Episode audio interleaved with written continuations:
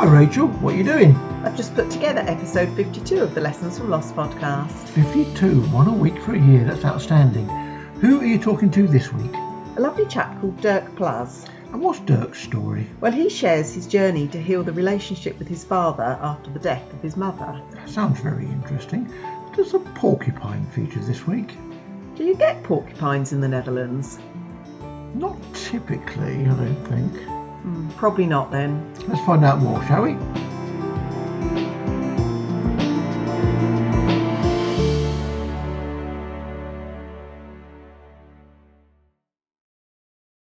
Hello, and welcome to Lessons from Loss, the podcast in which we share our experiences of loss and, more importantly, what we learn from them that now positively guides our lives today. I'm your host, Rachel Smith, and each episode I chat with a different guest. I'd like to take a moment to acknowledge the courage and vulnerability of all my guests in sharing their very personal stories, and also the impact that hearing these experiences may have on you, the listener. So please take care as you listen. So today I'm delighted to be chatting with Dirk Plas, who lost his mum when he was just 18, and like many people, didn't grieve until much later. He'd already lost connection with his dad, and the circumstances dictated that they reconnected. He then went on his own healing journey with focus on honesty, relationships, and sexuality, enabling him to get more out of his own life. So, welcome along, Dirk. Thank you. Thanks for having me here. Oh, you're very welcome. So, thank you for coming on the podcast today to talk about your experiences of losing your mum as a as a young adult, which must have been really hard. Um, but also obviously that you you'd had a, a, challenging relationship with your dad and that you'd lost connection with him. And you know the impact I guess of of both of those um, you know losing connection both kind of physically with your mum but also um, with your dad as well. So perhaps that's a good place to start is talking about those relationships. How were they for you? What was it like for you as as that young adult yeah. Oh, I have to say that the introduction brought me back to that time. Actually, I can oh. I can feel it in my body. Yeah, going back to the relationship with my parents. I, as a kid, I always thought they were they were really good. You know, as a kid, I didn't I didn't know anything else. That was the family I I grew up in, and um, yeah, I, I was always we were always good, um, provided for, like for, uh, for my parents, me and my sister I have one sibling. Now we had everything. My father, my, my dad had a good job. My mother had a good job, and we were we went on holiday three times a year. I had a good school. I had clothes on my my body. I had my toys. So it was always yeah, I was always comfortable. I thought I was happy at the time. Mm. Oh, uh, friends of mine had divorced parents and uh, had a, had hard relationships with with with the parent that left home, usually the father in that time. Um, and I was always quite happy that I had both my parents. And uh, and yeah, so I didn't I didn't really really notice the um, the kind of struggle my system as a child had with uh, with my parents. You know, but yeah, I mean, I wasn't I wasn't that self aware back then. A boy having his having his childhood. Yeah. yeah you have a narrower reference of other people's experiences to to judge that on as well. I mean, you're you know the way that you were brought up was probably the way that you thought most people were, and wouldn't have thought anything yeah, else exactly. of it. Exactly. Yeah. Yeah, and and and I remember that because both my parents worked.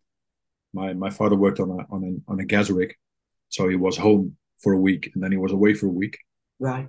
So every other week he was away for a week and my mother uh, worked with um, uh, demented elderly people.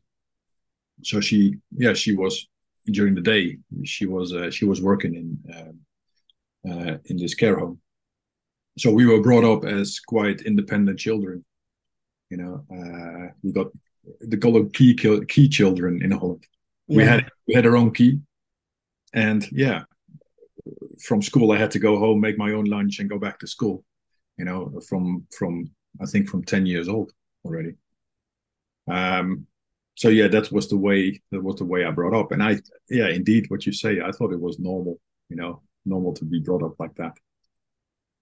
Um, and if I if I look in retrospect to the to the relationships I had with my uh, my mom and dad, it's uh, I think what my what I missed as a child was touch, was care, uh, not care, sorry, touch, but uh, like being held or a yeah. hug, or even the words "I love you" was was like a foreign was like a foreign language in our house. It it wasn't there. You know that kind of affection wasn't shown between my parents and me, but also not between my parents that much. So also there, I didn't know any better. You know, I didn't yeah. between my parents. So yeah, who was I? And was that the same then, presumably, between you and your sister? Um, yeah, yeah, we were quite distant. We were more like friends in the house than than uh, cuddling siblings. Yeah, mm. yeah, and uh, yeah. Well, there was a lot of tension between my sister is five years older, and is a complete different personality as as that I had so we yeah we had a lot of struggles fights and i also that, thought that that was normal between siblings yeah but, yeah there wasn't that much affection between us now in the house uh, altogether when did you then sort of notice that that that was something that was missing from your life um i think well i think that was decades later mm. you know mm. when i started to explore um, my own life and how i how i was in life and why for example sexuality was so important for me why touch was so important in a relationship for me and sometimes i i wanted i wanted a little bit too much uh, in relationships so it was a yeah you call it a bit needy um and there was no awareness on that until i started to work on myself and started to look at that like ah yeah, where, where are my boundaries? Where how do I recognize or why don't I recognize boundaries with other people? Um, yeah, yeah, there was a lot of lot of need for touch somehow. Yes. But also a difficulty to to give touch. The the strange thing about it, you know. Mm. But I guess if you've not been in receipt of it, mm. then you haven't learned or been comfortable then with how to how to give touch as well. Yeah, yeah. So obviously, when you became a young adult, then that was then when things got more challenging then for you with your parents. I mean, or certainly with your dad. Yeah, in the beginning, um, yeah, I lost connection with my dad. It was a year before my mom got ill. Um, and that was because my mom and dad were were going through a divorce um, yeah, that that was the time that it began. Well, actually, six years before that time, that was the first time they tried to divorce, and that was the first time actually where I got uh, a sense of the tension between them and the fact that they they weren't happy together. I was 12 years old, and my father and mother. I remember it. I remember it like it like it was like the day of yesterday, where I was sitting on the couch uh, my my father was sitting in the in the big chair. My mother was sitting on the right of me. There was no no touch. There was a little bit of distance there, and my sister was uh, was sitting on a on a, a, dining chair which was pulled over, and they were announcing that they were going to divorce. Um, and that was the first time I I saw my father cry. Well, I saw a tear running running down his cheek I never saw that saw that before. So so that made me realize how how difficult the situation was, and I couldn't really really connect to it. But I was like, whoa. Um, so they announced the divorce, and then somehow they came to a to a kind of a solution. So basically, what happened instead of the divorce, we moved houses. We uh, we left the city we lived uh, we lived in, and we went to a little village. And basically, they started all over again and they seem to be very happy together. You know, they built this house together, and, and everything seemed seemed to be back back as normal for me. Um, until yeah, six years down the road, where kind of the same thing happened. Again, they announced uh, the divorce, or actually, my mom announced the divorce because my father wasn't wasn't there. And that's also the time when my father left the house um, and where I lost connection with my dad. Mm. And that that disconnect was reinforced by the negative emotion I got from my mom, you know, about my dad. Like he yes. was the traitor in this, and he he did bad things, and even yeah, the things he did was was told yeah told to me. Um, so I I built up a lot of internal anger towards my dad. Uh, yeah, and and didn't didn't feel at all the longing to connect to him. But there was kind of a loyalty towards my mother also there. Was that hard being sort of taken from the city at that age when you're really just sort of starting to form friendships and and living out in the in a rural area?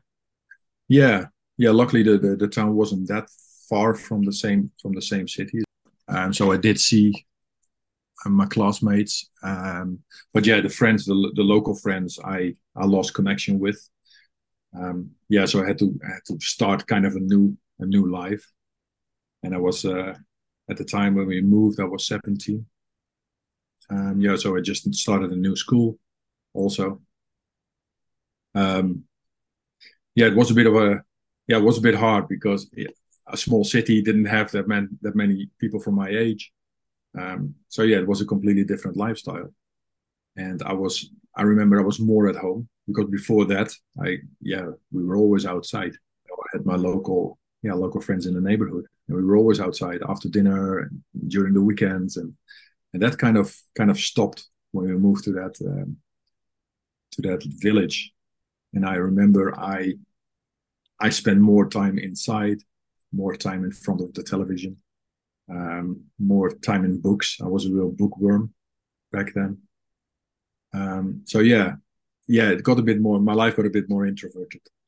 Well, what like I said, when when we moved, it seemed that my my my parents got really happy with together and, and stuff like that. But after during these six years, that that dissipated somehow you know they got they got there was more tension in the house there was more irritation in the house and it was really uh yeah for me it was really tangible almost mm.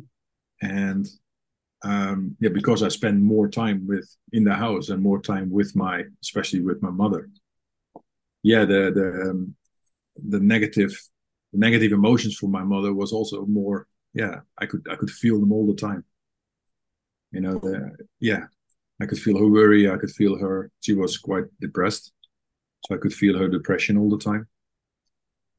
Um, and when my father came home, yeah, it, it, was always nice to see him again. But then also the tension came with that, and also that I didn't understand at the time. I mean, I was 17 years old, just kind of discovering my own life. Uh, but in the re- in retrospect, I I see what was going on between them. You know, there was yeah, they were just unhappy together and staying staying together and trying to make this work. Uh, yeah, because of the children, because of me. Actually, my sister left the house uh, two years after we moved, so she left the house quite quite young. She was sixteen, I think, or seven, uh, sorry, seventeen, when she left the house. Uh, so I was the only one in the house. Which actually then quite a lot to deal with on your own as well, then, isn't it? Yeah, yeah, it was yeah especially when when my my dad was offshore and i was alone with my mother in the house i could and that's also in retrospect i could understand uh, what what happened to me is that um, i kind of took my father's place back at the time and that already started before we moved to that village you know as a as a younger boy because my father worked on this platform all the time. When he was home, he was actually emotionally emotionally absent. You know, he uh, he sought a lot of uh, uh, distraction out outside outside of the house, outside of the family, and my mother was quite frustrated about that. Um, but she kind of, or I let her put me in the place of my dad, emotionally or energetically. So I got a lot of yeah stress she experienced in the in in the marriage. I yeah, I got. I received that from my mom, and I tried. I tried to take care of her in a way, you know, like like make her feel good, or be with her, or be available for her, to to talk. Which as a as a kid, um, yeah, was was really hard, you know, because I also had my friends, and it was it was a bit bit confusing. Yes. And and and later on, um, yeah, I remember when I before before she died, the, the year that we that we spent with the two of us in that house when my father was gone, um, that it became really obvious that I was the man in the house, you know, and um, and I took that, yeah, I took also that responsibility upon me somehow, like making my mom feel good. My mom was going through a divorce. My mom was uh, uh working at the same time. Yeah, so there was, yeah, I was kind of carrying that also for her and at the same time i was trying to do my school i had my exams and you know coming up and and yeah it was just a lot and i mm. i was able to carry it you know i was able to do this somehow and i didn't do it right so there was also a little frustration that i that i wasn't able to be her perfect partner somehow which was really weird to say you know i was her son i'm the little one and she's my mom you know but yeah I understand that a lot of frustration I carried back then was because of this, that I, I didn't know how to do this. I didn't know how to make my, my mom feel good in this situation. Mm. There was a lot of hurt there. How could you have known? I couldn't. No. no you should have just been being a, you know, a 17 year old exploring, yeah. as you say, your own world at that time. Yeah. Yeah, exploring the world but there was also a little bit of fear because I, yeah, my, my, my dad wasn't there. So I didn't have the two hands in my back. Okay, you explore the world and it's safe to come home if you, uh, yeah, if it doesn't work out or if something happens. So I was also a little bit, care- a little bit careful there by going out. I mean, my mom was the only one that I could come back to. So yeah, she had to be good. She had to feel good. She had to be happy somehow. So was it very difficult to reconnect with your dad after your mum had passed away? Yeah, yeah, emotionally especially. Um, what happened was my me and my mom lived lived together with the two of us for a year when my father left, and after a year she got sick, so she had a, a tumor in her intestines, and um, um, it took about three months before she died. So she was she was sick for three months, and in that three months, one of her focuses was me reconnecting with my dad, because she knew that I didn't have any money. I was uh, I was uh, um, uh, I was at the time when she was sick. I was 18 years old. Um, I yeah I wanted to finish my school. I wanted to do a second education or a, a follow up education for four uh, for four years. So yeah, for her, it was really important that I reconnected to my dad to make sure that I had a future. So there was there was a lot of talk around that, like how how we how are we going to reconnect to that? You know, she was really angry with my dad. So there was this. Uh, it was almost inconsistent. You know, there was a lot of anger towards my dad. She shared that with me all the time. Uh, it was even I don't want to have him on my funeral. I I don't want to have him here. He yeah, he's not welcome in my life.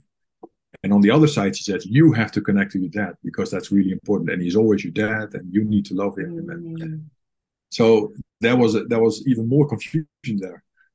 Like, ah, oh, yeah, but I need to be loyal to you. Yes.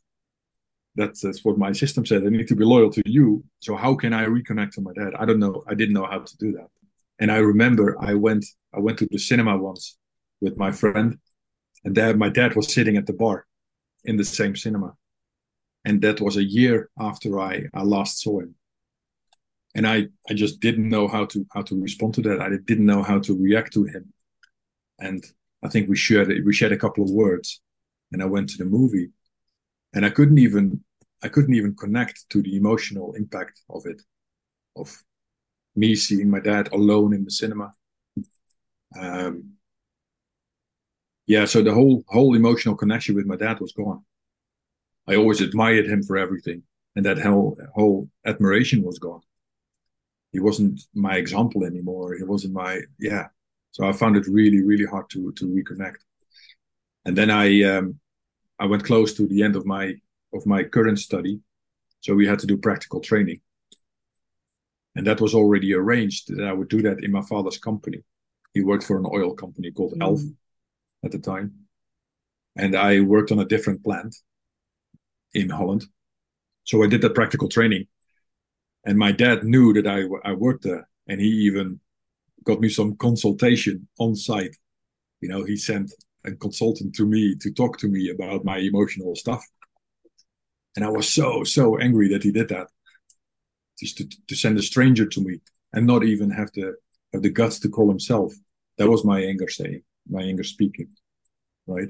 I couldn't even see the the good intention he had in that. Yeah. It was like, oh man, I was so angry.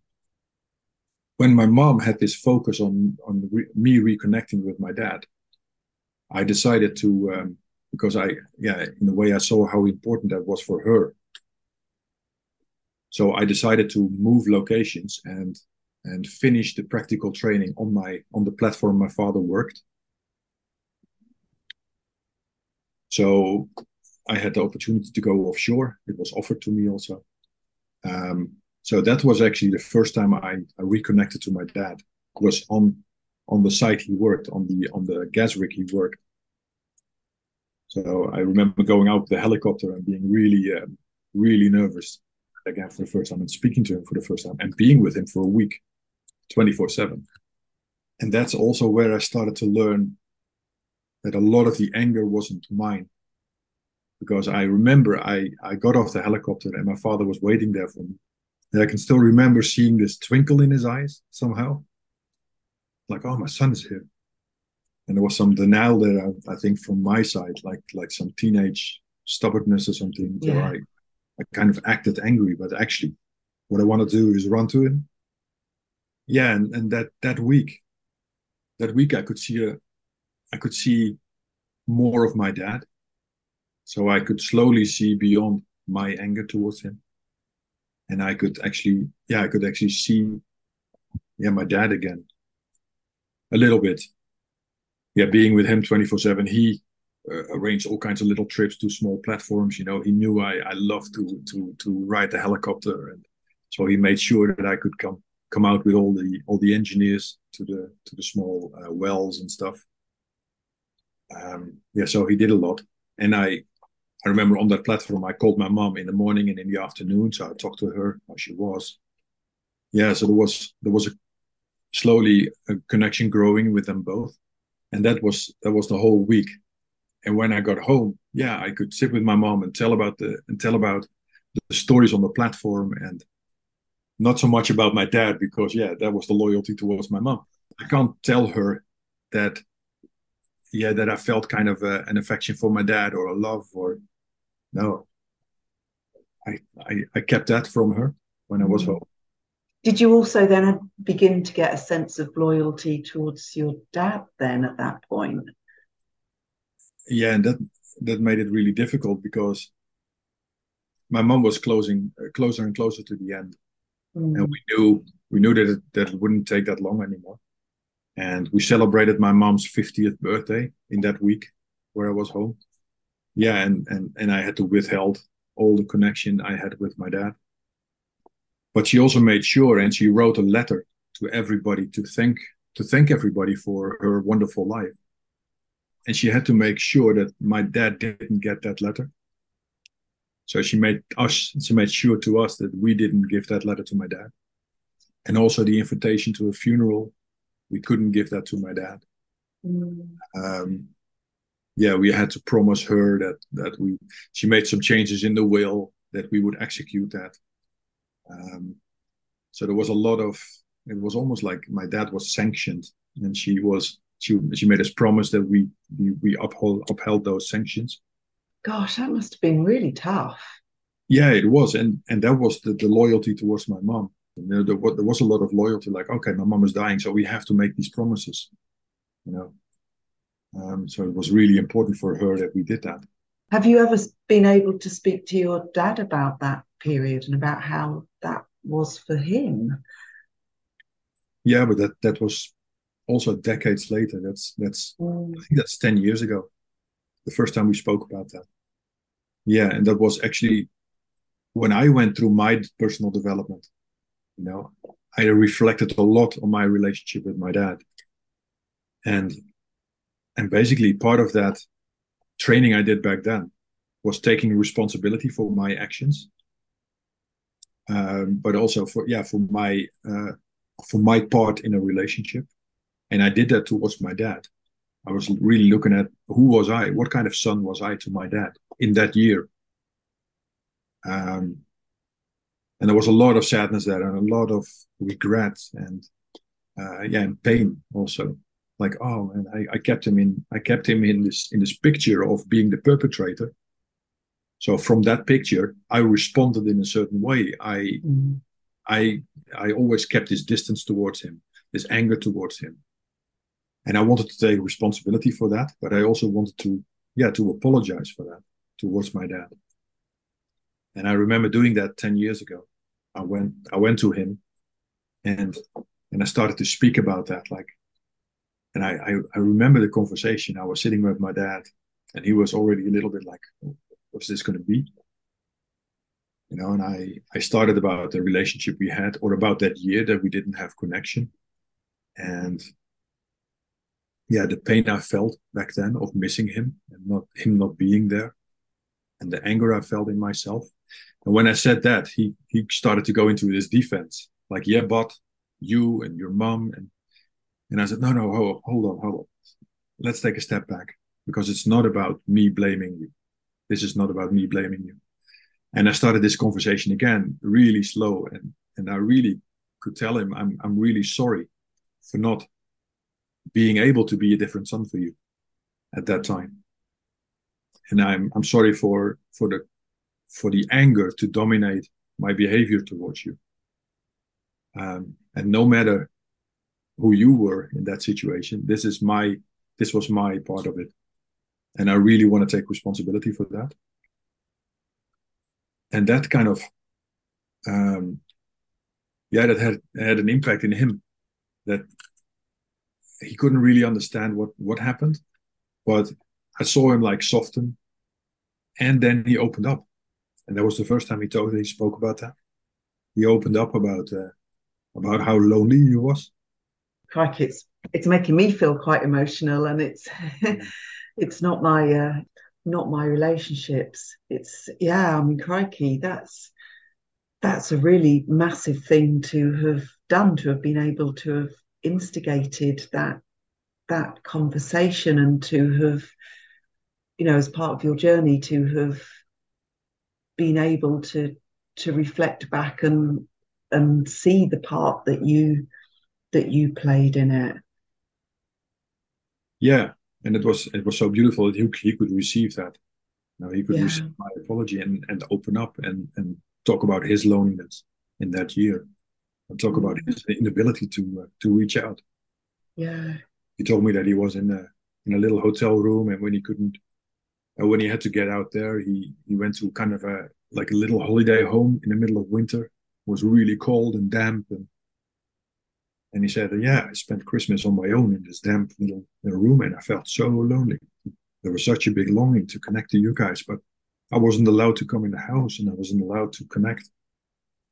Yeah, his emotions came up after after 30 years or something. You know, it was 10 years ago.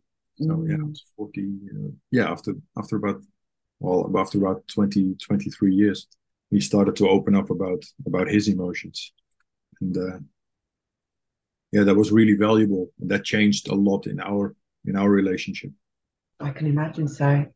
I mean how powerful to be able to sit and have a you know such a an honest conversation without blame being placed on anyone. You know as you said you were your father initially sort of came with the the yeah but you know and that's that so often happens doesn't it when you when you're having conversations with somebody about your relationship yeah. with them i remember leaving leaving that conversation you know it, uh, at a certain point it became a little bit much for my dad all the emotions and so i i i decided to keep it there and and and leave and I at the door I, I gave him a hug, which is not normal for my my dad. Was like, oh, and he was very very distant, like a little bit stiff. You know, gave me a couple of taps on my back. I said, and I said, I told him, I said, I love you for the first time I phone to my dad. I really felt it. And I said, I love you. And what he said was, Oh, that's that's how it's supposed to be, boy. and I was like, I could only hear, I could only translate it into my into my head, like, okay, yeah, I love you too. You know? Yeah, yeah. But he's just not not able to say that, and still he isn't. You know, he has mm. never said that to, to me or to yeah to my sister. But uh, but yeah, that was the first the first physical affection I I had since uh, yeah since he left the house actually when I was seventeen. Gosh, there for thirty odd years. Much, I mean, yeah, yeah, yeah, and since then, it didn't it didn't completely repair our relationship, but at least I could see the person behind behind my image I had of him. Mm. You know, and I started to I started to connect to the person. You know, and I could feel it was almost like this armor his armor broke um, yeah uh, showed some some some deep rips and some deep cracks and i could see more and more the person behind it with with all his pain all his inability to connect inability to to really make friends to um, yeah i could i could feel the loneliness of my dad and and the pain throughout his yeah throughout his life um, what came out out of not being able to to to connect. It's just such a problem to connect to, and there is such a longing for connection in my dad. Although he is still unable to say "I love you" to you, have you noticed changes in your dad since then? Yeah, a lot. Yeah. When I first came to him with this with this story, we actually continued that story uh, or the, that that conversation about two weeks later when we met up in his place of birth in Haarlem in Holland. Um, we had the same kind of conversation, which was a little bit easier because now he kind of knew what to expect, mm-hmm. And he showed me yeah the town with the little secret gardens and everything. So it was a really beautiful day that day, and that's also where where it started to shift a little bit. Uh, the the relationship between us because if we go back to when my mom passed away and when the funeral was, after that, I had to live with my dad. Right. So my dad actually came into the house where which he left. And so we had two weeks to clean up the whole stuff, to, to clean up all my mom's stuff. And then he came in into the house. And my dad and I didn't have a relationship back then. We lived in the same house. I was uh, I was 18. I was kind of dependent on him uh, financially, but we have we had more of a financial agreement than a relationship, a father-son relationship. So I was I was allowed to live in his house, and I, and he paid for my school, and he paid for my uh, for my food. And apart from that, yeah, I was allowed to live there, you know, and there was no obligation, and and it was it was it was quite cold. But my also from my dad was a, a lot of anger, and it was initially towards us because yeah we we were so loyal to my mom. You know and he he was like yeah i could have i could have given you a good future. You know you didn't have to promise this to your mom. But yeah there was just a lot of anger. And that anger was there all the time and it was all the time i felt this you know the, there was this tension between us all the time when when he was home. And when he was away i was alone in the house and trying to grieve about my mom but i couldn't i didn't know how to do that and especially not on my own. So yeah, that was a really difficult time when we when we lived together. Yeah, because uh, I mean, grieving is is hard enough to navigate your way through anyway, but without that situation where when your dad's at home, you would perhaps feel like like you couldn't, or certainly not grieve openly no. during that time. I couldn't talk um, about my um, mom, and when he was away, yeah, there was nobody to talk to. And my sister, my sister and I didn't have a really good connection at the time but yeah, that went that went on about one and a half years, and then I left the house, and I I I, I lived on my own, and that's actually where it got a little bit worse because yeah, the only thing what what was between my dad and I is that he paid for my college, and he paid for my uh, for my rent, and apart from that, yeah, I did little jobs and stuff like that to to to to earn my food together.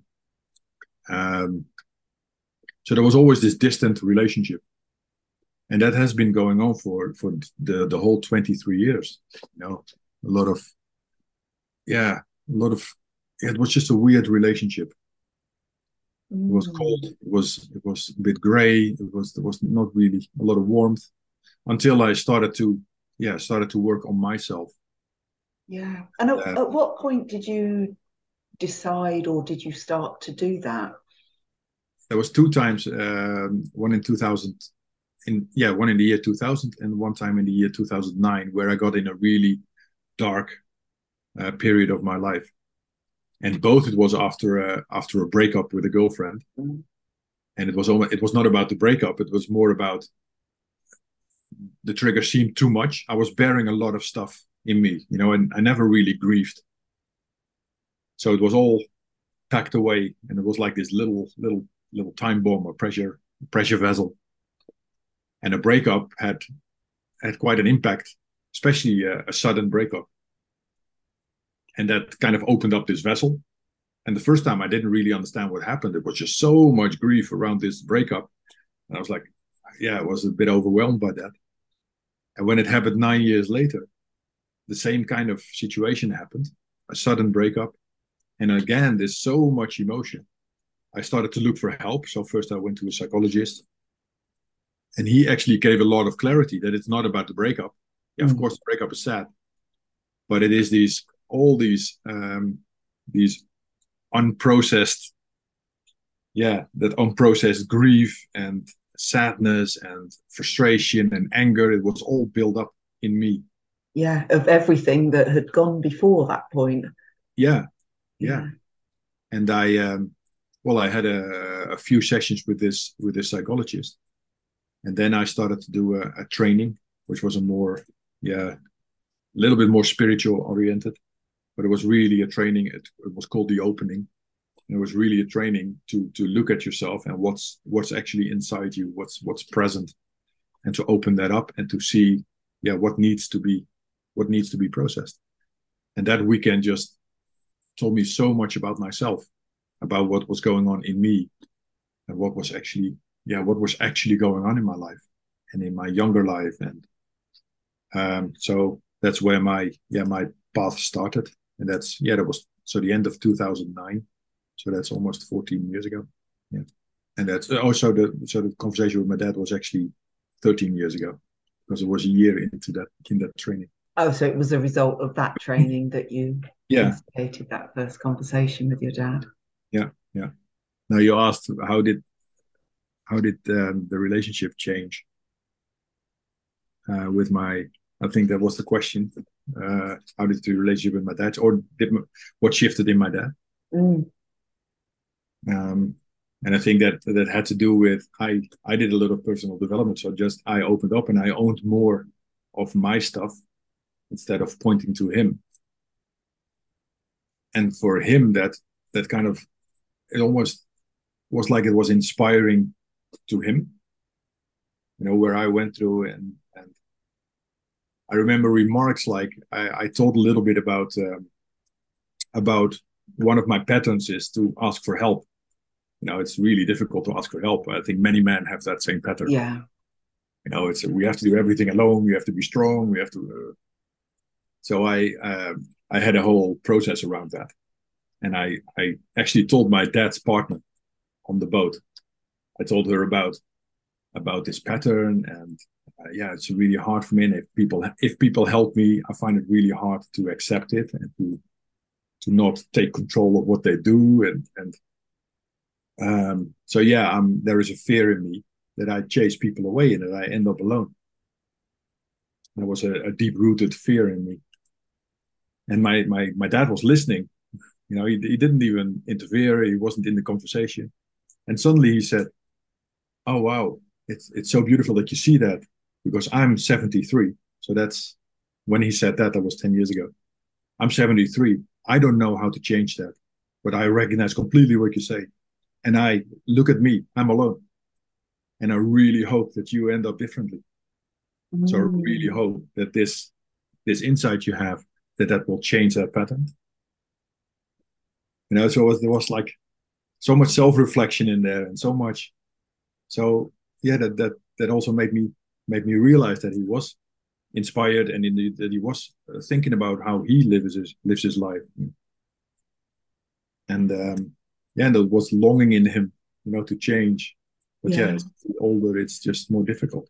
You know? um, so that slowly i saw him opening up and slowly i saw him see, uh, revealing more of himself.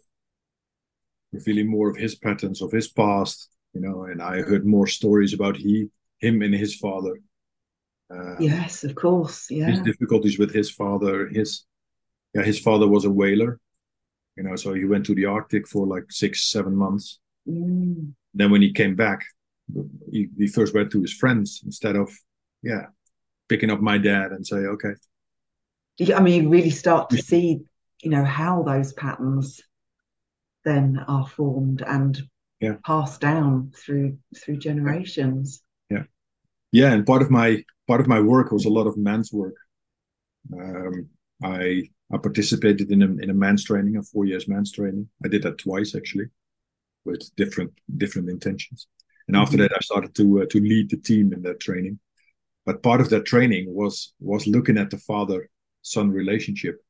And part of that was also owning what i received from my dad.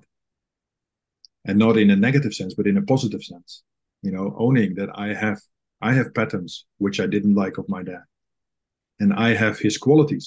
I have qualities that i i love from my dad. And really really owning that. So and in the end like like to say almost like i am my dad and so much more. You know we we receive this package we get from my father from my father or another caretaker we get this package and we we build on that package in that package, yeah, I, I got his patterns and I got his defense and I got his his way of survival. That's my way of survival. Yeah. And uh, and that made me love him even more. So I really started to develop a love for for my dad. And I guess then also within that, then a far deeper understanding of who you are and how you tick, if you like. Yeah, yeah, yeah, exactly yeah, and an understanding of how how our dynamic dynamic was when we were when I was a kid, you know, between us, where we clashed and where we missed each other, you know, frequently on yeah, where we were in different frequencies. Um, yeah, and then there, there came a period, and that's that's about six years ago, where my dad got in a very difficult situation. My dad and my current partner, my current partner didn't really understand why my dad and I didn't didn't connect to each other that often. No, I didn't see my father that much, and uh, and she was quite angry about that. And she reflected that every time I was there, she she brought that anger. She expressed that anger. She was, yeah, you should take care of your father. You should be here more. You should be, yeah, you should love him. You should. There was a lot of you should. And my dad and I had, yeah, didn't have that much problem with our frequency of seeing each mm. other but she had a bit of a, a big problem with that. Yeah. And I think that had a lot of impact on my dad somehow, because there was a moment where he said, "Okay, I um, where I offered to come to his birthday, and he said, "Oh no, no, we're uh, we're um, we're uh, preparing for the holiday next week." I said, "Well, if you come back from a holiday, um, let me know, and I'll will come by." He said, "Oh no, no, and I don't have to see you again for uh, for now. I don't have to long to see you again." and that came like a like a, a, thunder from a from a clear heaven, like we say in Holland. I, I, couldn't really understand what happened. And after that, I I told him like, okay, I leave the ball in your court, and if you wanna if you wanna connect, I'm here. Right. And it took him over two years, and he called me on a Sunday morning. I remember, I was having breakfast with my girlfriend back then, and he he called me up and he said, "Yeah, it's your dad. We haven't spoken for that for that long, and I I was wondering how you're doing. You know, like nothing happened. Yeah. But we haven't hadn't spoken for more than two years. But there was so much lightness in his voice, and so much all the heaviness from before was gone almost. And I uh, and I was I was completely flabbergasted by that telephone call. You know, I was like nothing almost like nothing happened in the in the last two and a half years. He just picked up the thread where where he cut it mm. years ago, but without all the heaviness and without all the emotion and the anger and the frustration. And I still, up today, up till today, I still don't know what happened in those two and a half years. He doesn't want to talk about that. He doesn't open up about that. But something processed in him. Yeah. Because after that two and a half years, and that's the, the last, yeah, four years, four or five years, there's so much openness and so much uh, uh, lightness in his, yeah, in us being together. And that's actually where the relation really picked up. So he needed some kind of a process and he needed this time and he also needed me to back off and not to try to connect and not to try to make him talk or make him open up so yeah it was for me it was a good choice to leave the ball in his court and and, yeah. and he processed on his own time and then he just he just came back and since he's back you know it's like yeah we have this wonderful relationship together i can see that he's that he's proud of what i'm doing and you know and it's also um, I always wanted that proud, and since I let him let that go, like I don't need that pride anymore from him. He brings it. He bring, yeah. and it's like, yeah, it's this beautiful, uh, beautiful relationship, and I'm I'm so happy about that. You know that that. I mean, he's 83, so I don't know how long he has left, but mm. that the last part of his life is is us having a good relationship. Yeah, I'm really really happy about that to have got from that stage where you were at where it really was really no relationship to to where you are now and just that yeah you know the the honesty and love that you can share with each other even if they're not necessarily expressed in those words of i love you from him but it's able to understand that his love for you and it, and it's not it's just expressed in a different way. Yeah and it's it's it's expressed every time i'm there you know? Yeah. And sometimes it's it's a little bit in his style. I learned to learn his i learned to understand his love language and that i can also put back on when i was a kid. Like his love language is is like making sure i'm okay. Making sure i have everything. Making sure i can i can yeah i can give myself what i need. And that was as a kid. You know that was what he was always working for. Mm. His family had had what they needed to have. You know, like I said, the holidays, the clothes, the we had good food, we had a good house, we had a good car, and he had yeah he worked and he always learned. You know, he always uh, took courses to to to climb a little bit in his career to make a little bit more money so he, he could give more because he was always giving. And that's and back then I I didn't feel the love in the giving. You know, it was more materialistic things, but I wanted to have a hug yeah. or I needed a hug back then. But now I can more and more find the love in this. Like when when COVID just started, you know, I'm a I'm a, a body oriented therapist and I cook for retreats. And both those those all my work was gone within four hours when when they announced the lockdown. And I didn't know what to do. You know, I had no job, I had no income, I had hardly any savings. And two days later, my father calls me. I said, he said, well, I, I heard in the news that, that England is going into lockdown. Do you have enough money? Do you have enough? You know, can you can you come by? And he send me money. You know, he has a little pension, but he sent me yeah enough money to to get to get around for the for the next yeah. couple of, couple of months, and then we'll see further. We'll see further. You know, things like that.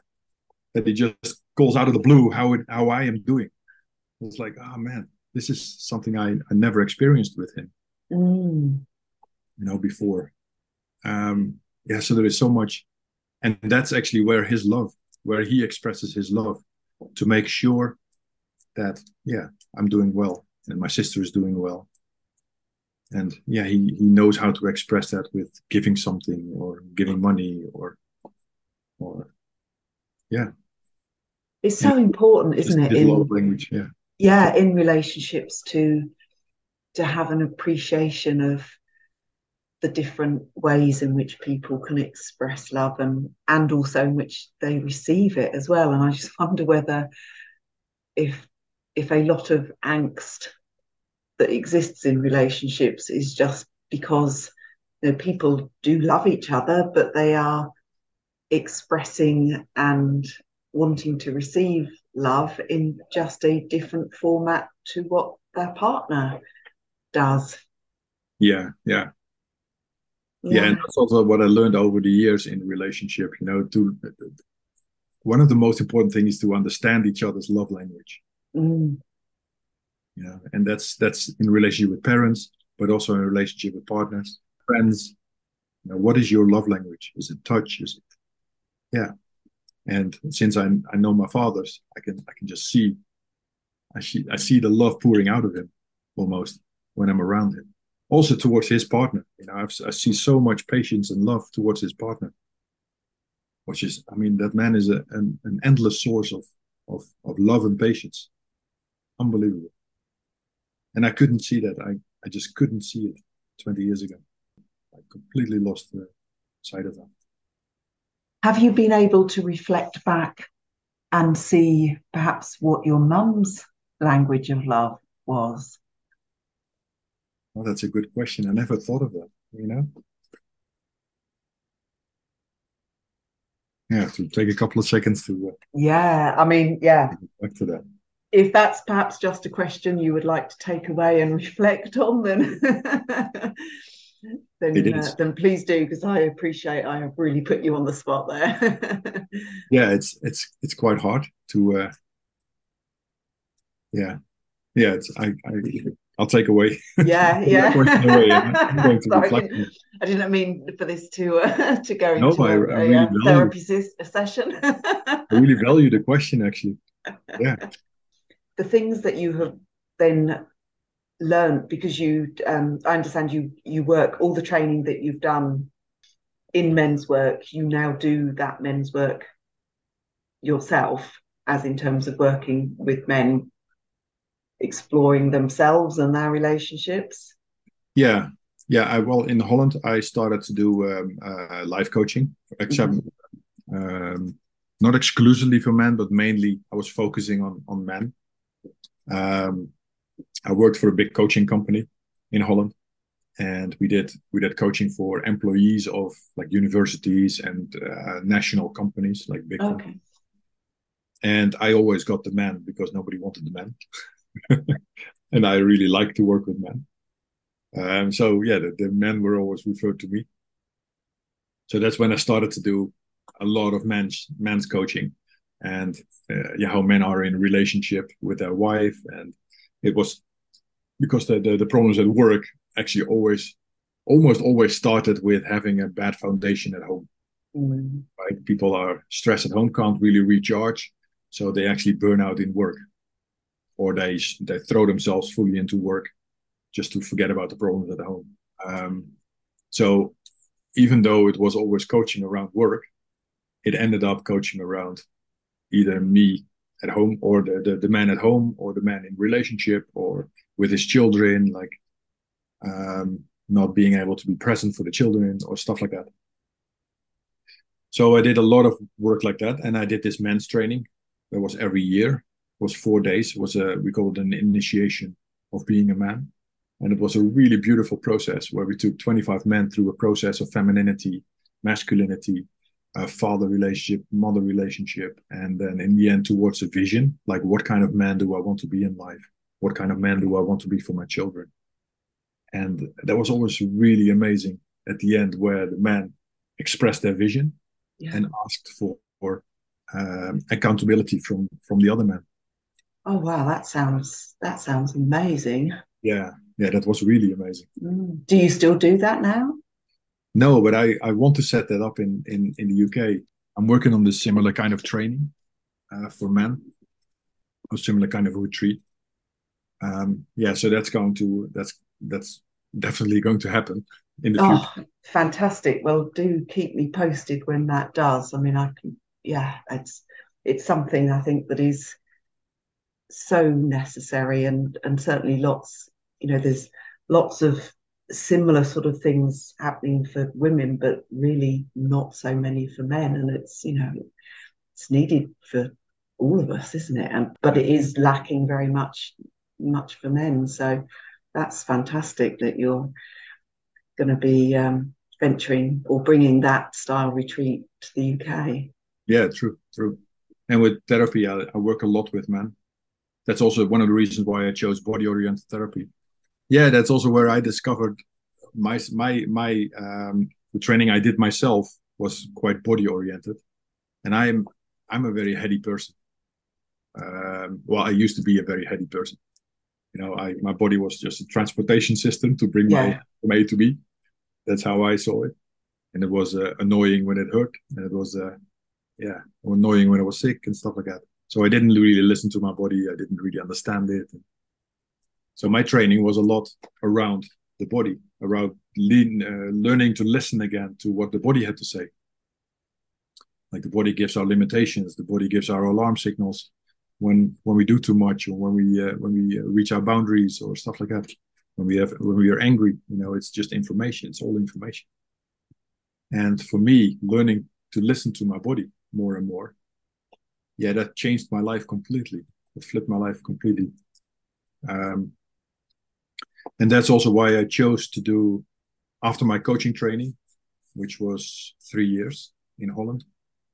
Uh, I became an integral coach, and after that, I decided to uh, to uh, broaden my uh, yeah my skills by doing a, a, body psychotherapy training based on core energetics, which is a marriage between bioenergetics and Pathwork. So it has a, a also a spiritual angle. And uh, that's where I practice in for the last four years now. Um, and it's basically um, we work with body and mind, right? Conventional therapy is it's a lot about talking about your problems, talking about your past, talking about your trauma, but we actually go into the emotions around that trauma or the emotions around and we work a lot with energy. Like um, yeah we have a lot of energy blocks in our body you know, mm-hmm. as defense. You know, some people yeah have, have a difficulty to express emotions or even to use their voice. Well that's a big block in the throat or in the jaws often often. Or some people have uh, a difficulty with sexuality. You know uh, a lot of my background is around sexuality. Most of my uh, my trainings were around sexuality and intimacy and that that is the major block in like the the second chakra area. You know and and a lot of men that have issues at work or issues in the relationship the first thing they do is they they shut off from from uh, sexual energy. So the whole pelvis area gets numb. They don't feel it anymore. They don't initiate anymore. Um, but that's also where your life energy is coming from. You know that's also our motor in life. So when i block off my sexual energy yeah I, I don't have this energy to live anymore. I don't have the energy to create, to go forward, to to pick up stuff, to do stuff. Yeah, to motivate myself to move. So that's where I work a lot in in, in my sessions to to get the to get those blocks, uh, to open up those blocks. And we do that with charging and discharging of energy. We move in the sessions a lot. Uh, we express. we also go into like if a trauma is triggered we go into the, the the the, real somatic experience of that of that trauma. Like what what does it actually feel like and where is it in your body? Mm. what does your body want to do with this? You know how old are you when you're there? And really into the feelings of that. And then try to express it. And it's usually it's usually a younger energy when we're in a defense right? It's usually yeah we get to this teenage grumpiness or the, or the frustration of a teenager or of a little boy that wants that just wants. Um, and we try with our adult we try to give that little little man or woman a voice because it doesn't have a voice when it was that age. So we had to shut up or we had to smile or we had to had to be quiet or we had to be normal have to be a good girl or a good boy. Yeah, you have to yeah. be a good girl. You have to be a good boy. You can't be that angry. You can't shout that much. Mm. So the, the the the little part of us doesn't have doesn't have a big voice anymore. It didn't know how to express that. So we have an adult part of us that can help that little part, that can help that young part to get a voice. And that's that's a big part of my work, you know, to yeah to be able to um, to make different choices from that yeah. part and to yeah to unblock basically unblock the energy blocks we have in our body and to uh, to get all our energy fully available and the way I bring it is we have this masculine and feminine quality in ourselves. We have all these qualities, which are yeah masculine and feminine qualities, and if we open up those energy blocks, yeah, we also open up um, open up the um, what you call it the availability of of the masculine and the feminine qualities, and we can just bring this what I call heartfelt lead, personal leadership or heartfelt leadership in work and in in our lives. Um, yeah. Oh, that sounds beautiful work that you that you do, Dirk. I, you've clearly learned a huge amount sort of on your on your own journey and and probably with with working with all the the people the men that you have worked with mm. what would you say has been you know from the i guess the the loss of the relationship and we've concentrated sort of primarily of the you know that loss of the relationship with your father what would you say has been the biggest lesson that you've that you've learned from that experience i think the main thing with the relationship with my father is if if I deny parts of my father, if I disconnect from my dad, I disconnect from parts of myself. Right. So with with with this unhealthy relationship with my father, I can't show up in the world mm-hmm. as I am. I can't fully show up because parts of him are parts of me. So if I judge parts of my father, I judge parts of me. And since I I've cleaned up this relationship with my dad, I can fully show up in relationships. I can fully show up in my vulnerability. I can fully show up in my power. And I can fully show up in my sexuality. Because those were also stuff I, I judged. Well, actually, I took my mother's judgment on my father's sexuality, for example. And I judged that part. You know, and and yeah, since I since I cleaned up that relationship, I can show up fully. I can fully show up in the world yeah, so a lesson for us all to to take away the uh, the value of cleaning up those those relationships, those special yeah. close relationships that aren't perhaps as they should be. And it's not only for the father, you know. We talked a lot about my father. It's actually funny because it was about the loss of my mother. Yeah, yeah. But uh, but in a way, it was actually the loss of of the relationship with my dad the loss of that connection. Um, but I think the relationship between any sibling, if it's a, a, son or a daughter, between any parent, is so so important. Like for me, the relationship with my mother, that's what I'm I'm still working on. Yeah, there's still stuff towards my mother. There's still there's a, there's quite a recent anger. Why did mm. she put me in in my father's place? You know, why did she put all that responsibility on me? Um, and it's not so much the why question, um, it's also the realization of me being in that position and putting myself in that position. And yeah, and the anger towards my my mother, and not not to my mother as a person, but to what she did. That is separate, because my mom was a beautiful, beautiful woman, and yeah, she did she did this out of out of her survival. You know, mm. she needed somebody to yeah to be comfortable with to be she needed somebody to to reflect on and to to express to. And that happened to be me because we were living in the same house. Yeah. but it doesn't take away that there is anger in me that that happened right? And it's not so much anger towards her as a person but it's anger towards the situation. And that is something that i that i still need to process. And i think a lot of uh, men in my practice struggle with some kind of a mother wound some kind of a an issue in the relationship with their mothers. Because that's something that misses in this in this world is is the the the, the real point where the son becomes a boy where where the mother gives the son to the world where the mother opens up the symbiosis and say okay you can come in and take care of the of the boy to the father for example or to another caretaker. We don't have that point anymore in our lives. So a lot of relationships with with the mothers are are too long, too unhealthy, you know, without us even realizing it. And I'm, yeah, I think I'm an example of that. I was too long in that symbiosis with my mother. So much more prevalent and relevant today where there are so many single parent families that you know, yeah. that yes, there are there are absolutely fantastic examples of where there is co-parenting when they're not necessarily in the same household, but an awful lot where children are brought up by by either one of the parents. Yeah, yeah, yeah. Yeah. So for me, the big lesson uh, of my life is that the relationship with your with your with your parents impacts how I how I am in the world, how I am in relationship, and the more we can, yeah, we can own, the more we can see that relationship, the more we can uh, we can explore that and and process parts of it.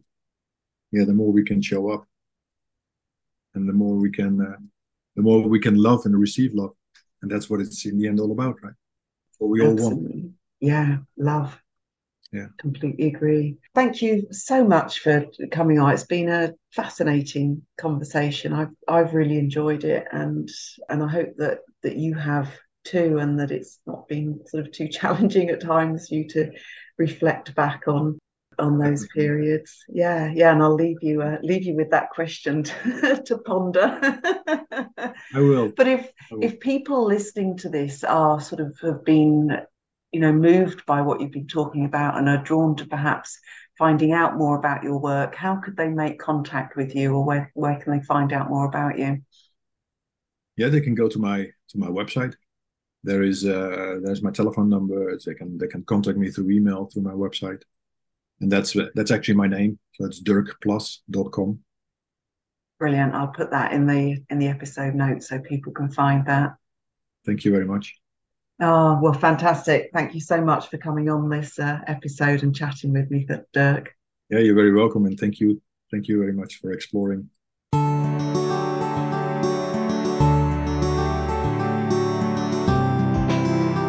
What a beautiful conversation. Thank you, Dirk. For me, one of love and possibility that relationships can heal with acceptance and ownership of the parts that we play in them. Thank you to everyone who supports me in the production of this podcast, to Jamie Farrell for the beautiful music, and of course to you for listening.